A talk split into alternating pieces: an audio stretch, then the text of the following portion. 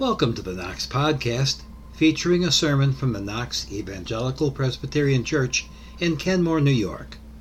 For more information about Knox Church, visit our website at knoxepc.com or email us at office at knoxepc.com. To request prayer, send an email to pastor at knoxepc.com. Right after church, so they can take your picture in the Welcome Center. That would be great. Let's open our Bibles today to Exodus chapter 9. Exodus chapter 9. We'll be reading verses 13 through 17 this morning. Please rise as we receive God's holy word today.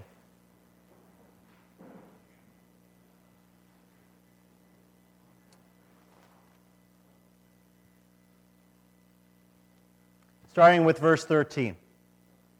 Then the Lord said to Moses, Rise up early in the morning and present yourself before Pharaoh and say to him, Thus says the Lord, the God of the Hebrews, Let my people go that they may serve me. For this time I will send you all my plagues upon you yourself and on your servants and your people, so that you may know that there is none like me in all the earth. For by now I could have put out my hand and struck you and your people with pestilence and you would have been put off, you would have been cut off from the earth. But for this purpose I have raised you up to show you my power, so that my name may be proclaimed in all the earth. You are still exalting yourself against my people, and you will not let them go. May God bless his reading today. Please have a seat.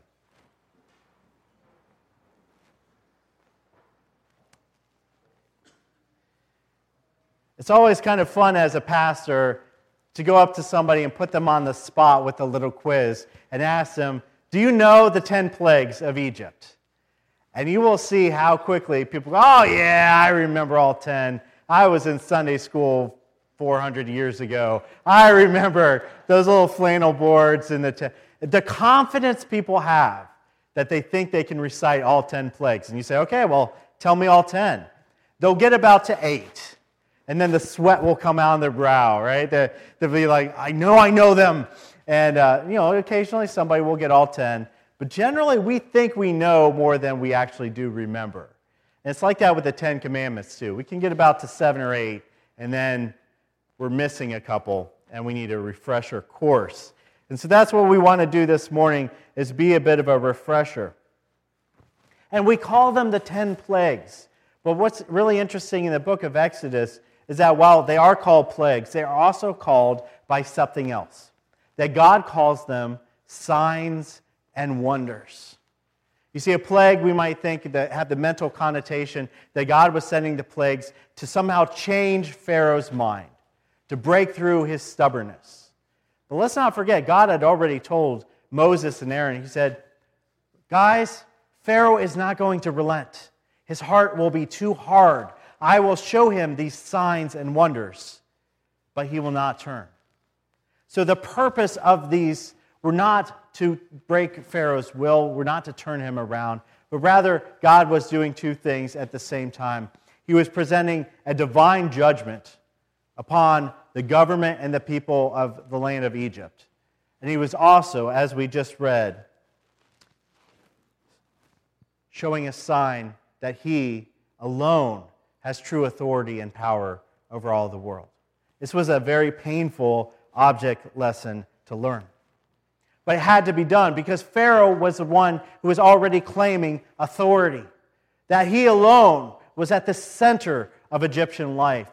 He was the one who had the highest throne. He was the one that everybody, every, his name was on everybody's lips, that they looked up to him for peace and prosperity. And he said, I am a God. I am the one who's to be worshiped. I am the one whose voice goes out and who must be obeyed. And if that wasn't enough, blasphemy. The people of Egypt also had 80, I did not, I'm not 18, not 8, 8, 0, 80 major gods that they worshiped. 80 of them. And these gods, if you really wanted to break them down, were centered around one of three categories. They worshiped, uh, gods that were centered around the river Nile, around the land, or around the sun.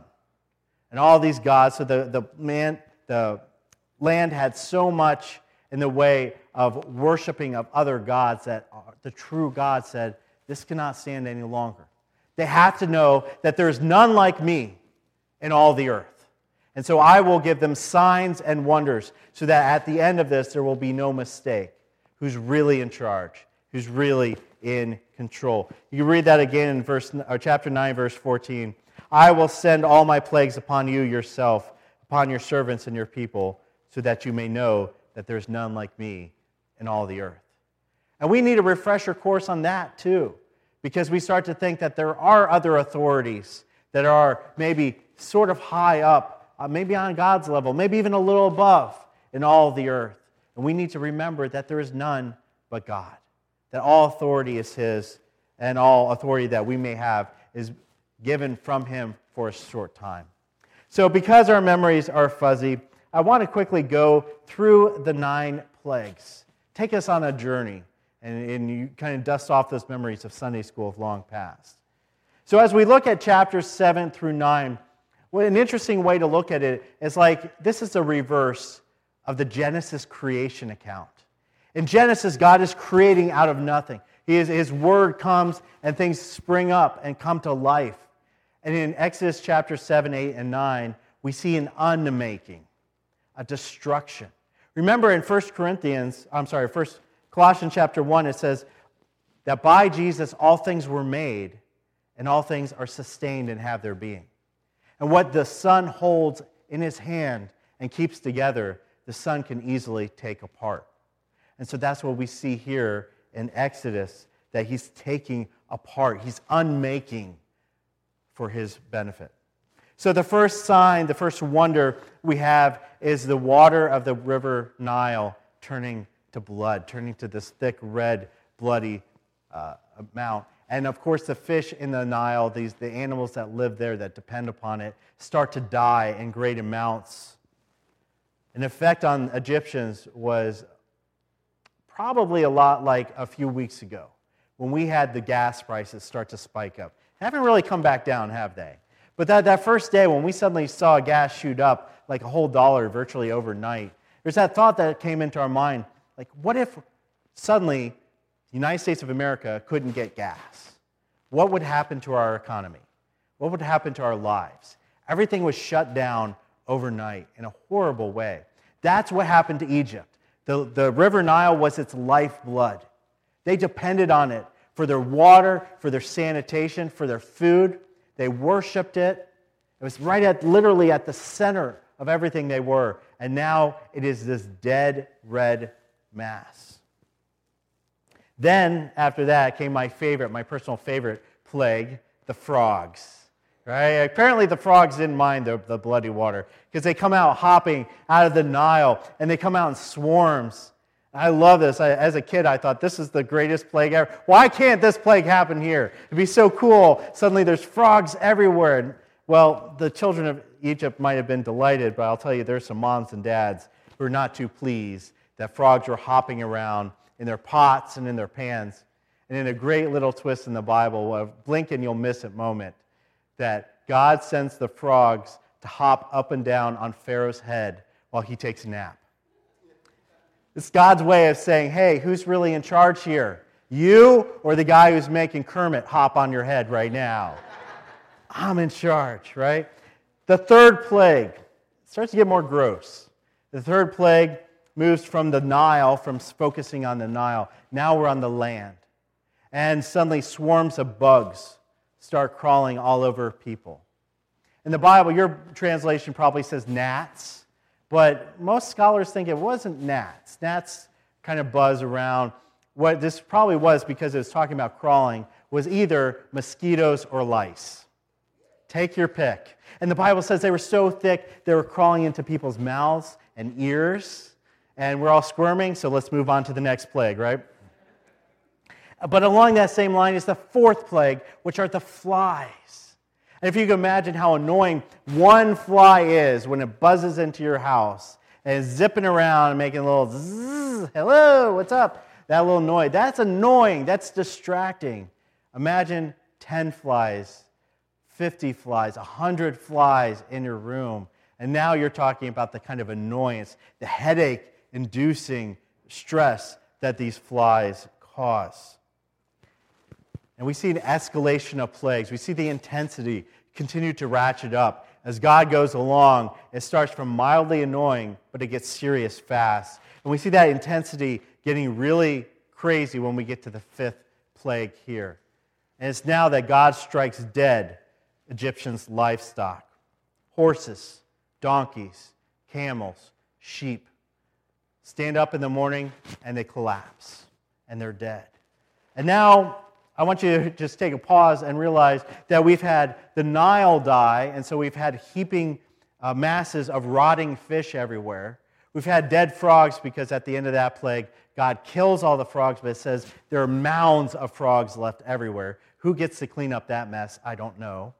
And now there are, there are dead beasts all over the place. Egypt is a cesspit, it is full of stench and disease. And this is only the fifth plague. It gets crazier from there.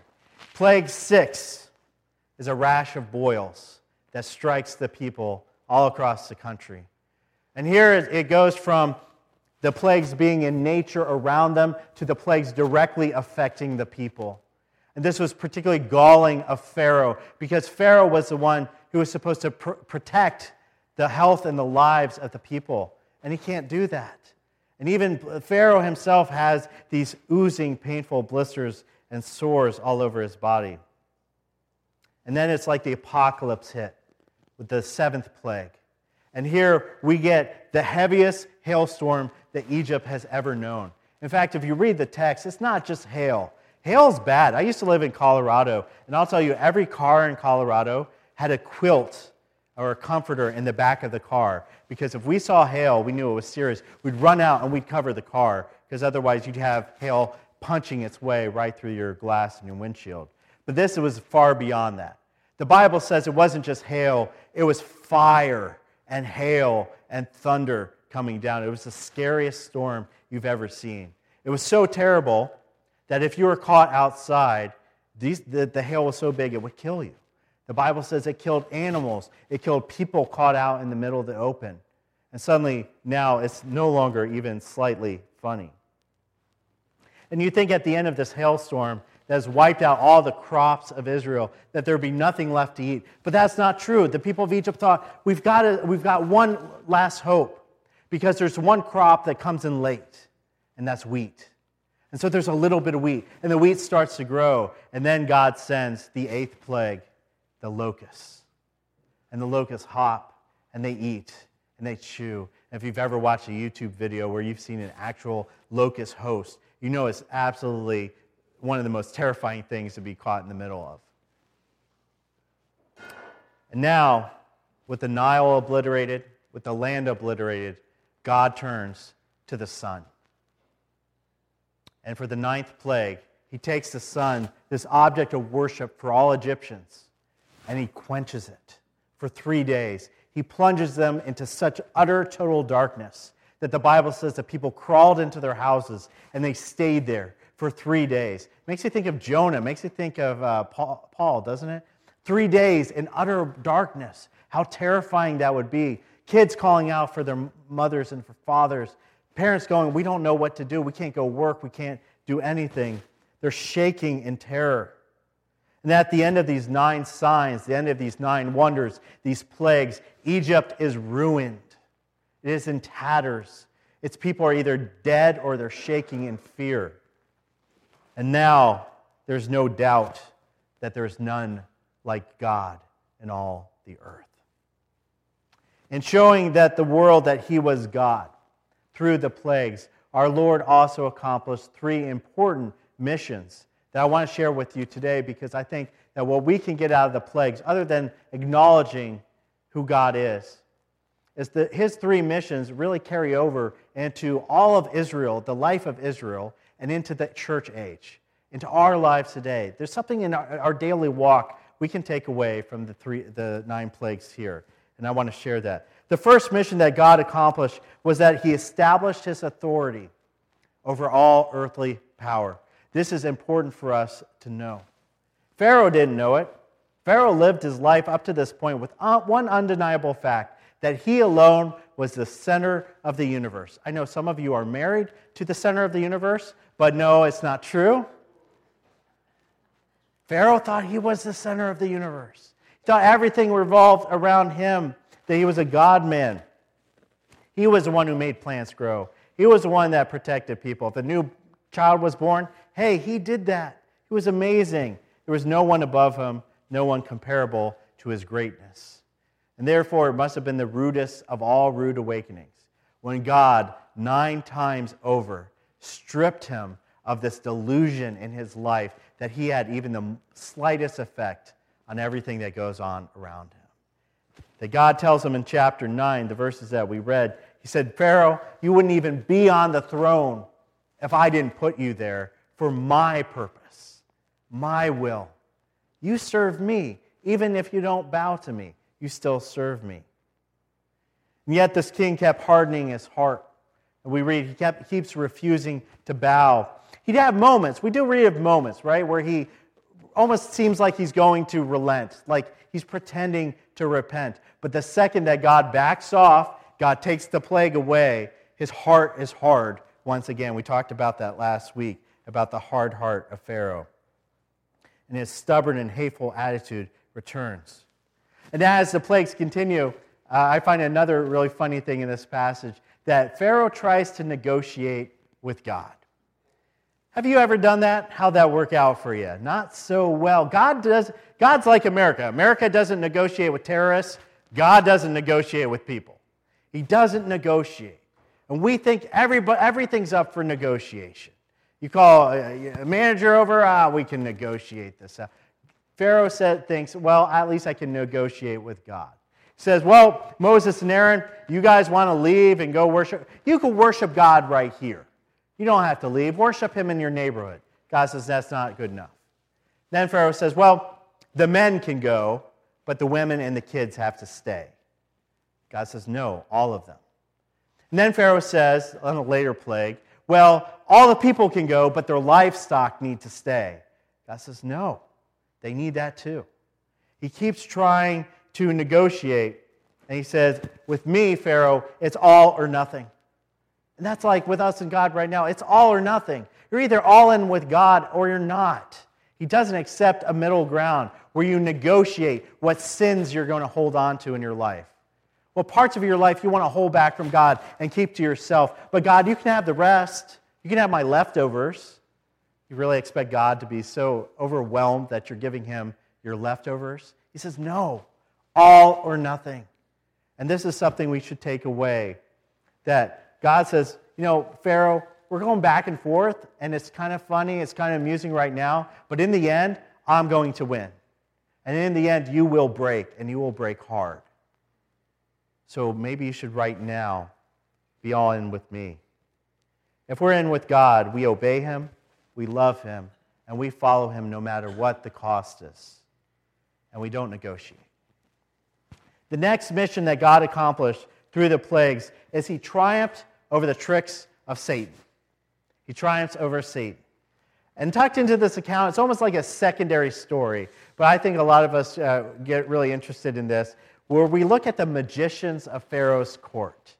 We don't know how many they have, but we know Pharaoh employed some magicians. And as Moses and Aaron start performing signs and wonders, the magicians step up and go, We can do that too. And so Moses turns the staff into a snake, and they turn a staff into a snake. And Moses' snake swallows up their snake. And that's uh, okay. They're like, well, all right, your snake's a little bit better. But we, we see that as they're duplicating these wonders, we're never really told explicitly. And I have people ask me this. They say, what, how are they doing this? Is it sleight of hand trickery? Do they have some, you know, illusions like when we go and see stage magicians today. They don't really use magic, it's illusions. Or are they actually appealing to witchcraft? We don't know. You could make an argument in either case. But in either case, they are definitely agents of Satan. They are not standing for God, they're defying God, and they are working for Satan. The Bible tells us outright that Satan cannot perform his own signs and wonders. That only God can do this. But the Bible also says Satan can perform counterfeit miracles. He can do things that are almost that trick you into thinking that they're the real deal. That so there are these tricks that Satan can do. And indeed, here in this passage we see the magicians can turn water into blood or some sort of red-like substance. That they can summon up frogs. And so Pharaoh goes, "Hey, my guys can do it. What you're doing, so why should I even listen to God?" A couple quick interesting things about this. First of all, the magicians can't countermand God's signs and wonders. They can't clean up the Nile. They can't summon a magic spell to take the frogs away. They can just add to it. So even in their defiance of God, they are serving God. They're adding to the plague. They are going more in. And I find that even kind of funny that even the enemies of God serve the will of God in this. The second really quick thing is that the magicians come to their limits. And they come to their limits early on. There's, we've gone through nine plagues today. They come to their limit at plague two. By plague three, they can't do it. They, they, the Bible says in chapter 8 the magicians tried by their secret arts to produce gnats, but they could not. So there were gnats, the bugs, on man and beast. And the magician said to Pharaoh, This is the finger of God. Isn't it interesting, even when God's enemies testify about the power of God, about who God is? This is the finger of God. A chapter after that, in chapter 9, the Bible tells us that the magicians couldn't even come to court anymore because they themselves were covered with boils and sores. Even evil that defies and spits in the face of God ultimately acknowledges the true authority of the Lord. Let's never forget that. In the world today, Satan is performing his little tricks his counterfeit miracles. He's trying to sway the weak minded, those who aren't really deep in the Word. But we can always use these opportunities to point people to the true authority, to the one who can really perform signs and wonders. And we need to do that in our testimony. Finally, the third mission that God accomplishes is that he shields his people from harm. Because in the middle of this account, as God is bringing divine judgment these nine plagues, and I know you're sitting there thinking, which one of these would be the worst one to sit through? As he's doing this to the Egyptians, from the, the mightiest Pharaoh down to the, the lowest little grunt working on the street, God is also protecting and shielding his chosen people. And we see this again and again. When the flies come in chapter 8, God keeps them out of Goshen, where the uh, Israelites are living. When the livestock of Egypt die, guess whose livestock doesn't die? When the firestorm and hailstorm approaches, God warns everybody in Israel, says, Go inside and stay there, seek shelter immediately. And when the darkness smothers the Egyptians, the Hebrews enjoy the three balmiest days of sunshine they've ever had in their life. God is driving home this point that He is God, that there's none like Him, but at the same time, he's upholding the covenant relationship that he has between him and his people. That he is loving them, that he is shielding them.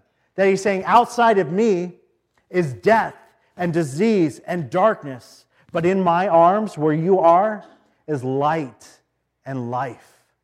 Where would you rather be? That's the real question. Now, which plague would I want to go through? Do I want to be on the outside of God's arms or on the inside? Do I want to be in that covenant relationship with Him right now? To have Jesus Christ as my personal Lord and Savior? Or do I want to be in defiance out there with Pharaoh and the Egyptians saying, I want to worship some other God? Maybe I want to worship myself as God and see where that brings you. I'm sure the Egyptians tried to flee when things went south, when all these plagues broke out. But they would find that there was no place in the land where the bugs and the frogs and the darkness couldn't find them. But the Israelites found their safety and their equilibrium in the Almighty God. And when we're tempted to flee, when things go bad in our life and there's that instinct that kind of kicks in, however you flee, you flee into entertainment, you fl- run away from people, you block them out, get into a car and you start driving until you're in Tijuana. However, you try to flee, that's not the right way to do it. God says, Come into my arms instead. Hold on to me when things get really rough, when you don't know from day to day how you're going to make it through. Come into my arms and you will find safety and equilibrium. and I will center you. It's not like God didn't already show us who He was or what He meant to us. And when He gave us the greatest sign and the greatest wonder that we celebrate on Easter morning in a couple weeks, that should always remind us that we have hope in Him, that He is the God, and we are His people. Let's pray. Dear Almighty Heavenly Father, Lord, may we be humbled as we take this quick tour through all the plagues to see the immensity of your power over all of creation. We know, Lord, this is just a sliver, a barest fraction of what you can do. For you made the universe, you made us. Lord, may we all never forget that, that you are God. That, Lord, please humble us when we defy you, when we try to erect idols in our life. To reach out to Pastor Justin, email him at pastor at knoxepc.com. Our mailing address is Knox Church, 2595 Elmwood Avenue, Kenmore, New York 14217. Join us for worship Sundays at 10:30 a.m. either at Knox Church or on our live stream at facebook.com forward slash KnoxEPC. Past sermons can be found at knoxepc.com forward slash sermons. Thank you for listening.